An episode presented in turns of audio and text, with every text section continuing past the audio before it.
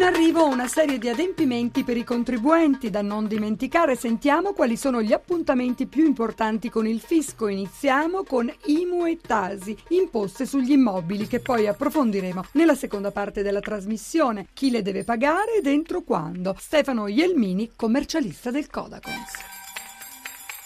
sedici giugno è la scadenza della prima rata I M U che si paga sulle seconde case, sugli immobili commerciali e industriali. Molti comuni non hanno ancora deliberato le aliquote, per questo motivo è possibile pagare sulla base delle aliquote dello scorso anno, poi si salda la differenza con la seconda rata di dicembre. Per la TASI invece siamo al secondo anno di questa nuova tassa comunale sui servizi indivisibili, che forse è stata introdotta proprio per la carenza di gettito dovuta all'abolizione dell'I M U prima casa. La pagano infatti anche i proprietari delle abitazioni principali ed in percentuali che variano da comune a comune anche gli inquilini delle case affittate. Come per l'I M U, la prima rata si può pagare sulla base dell'aliquota duemilaquattordici. Per la TARI, tassa sui rifiuti, invece cosa bisogna fare? La TARI non segue le scadenze di I M U e TASI perché ogni comune ha facoltà di prevedere fino a quattro rate distribuite durante l'anno, quindi i comuni hanno già iniziato ad incassare, ma in questo caso saranno i comuni a mandare il bollettino effe ventiquattro precompilato e calcolato sulla base della tariffa della composizione del nucleo familiare. E se questo bollettino non arriva? Purtroppo bisognerà recarsi presso gli uffici tributi perché il disguido postale purtroppo non pregiudica la riscossione. Passiamo poi all'I R P E F, che riguarda tutti coloro che devono sommare i propri redditi per la dichiarazione dei redditi, appunto. A quando la scadenza? E certo, parliamo della principale scadenza dell'anno, sono le persone fisiche che nell'anno precedente hanno percepito redditi da sommare insieme, ad esempio lavoro dipendente insieme una prestazione occasionale oppure un affitto se non soggetto a cedolare secca. Il sedici giugno scadrebbe il saldo rateizzabile delle imposte, che però si può pagare con la maggiorazione dello zero virgola quattro per cento dopo trenta giorni. Altre due scadenze, I V A e I N P S, per imprese e professionisti. Di cosa si tratta? Parliamo del saldo I V A del duemilaquattordici, parliamo anche dell'ultima rata I N P S dovuta a percentuale, calcolata a percentuale sul reddito.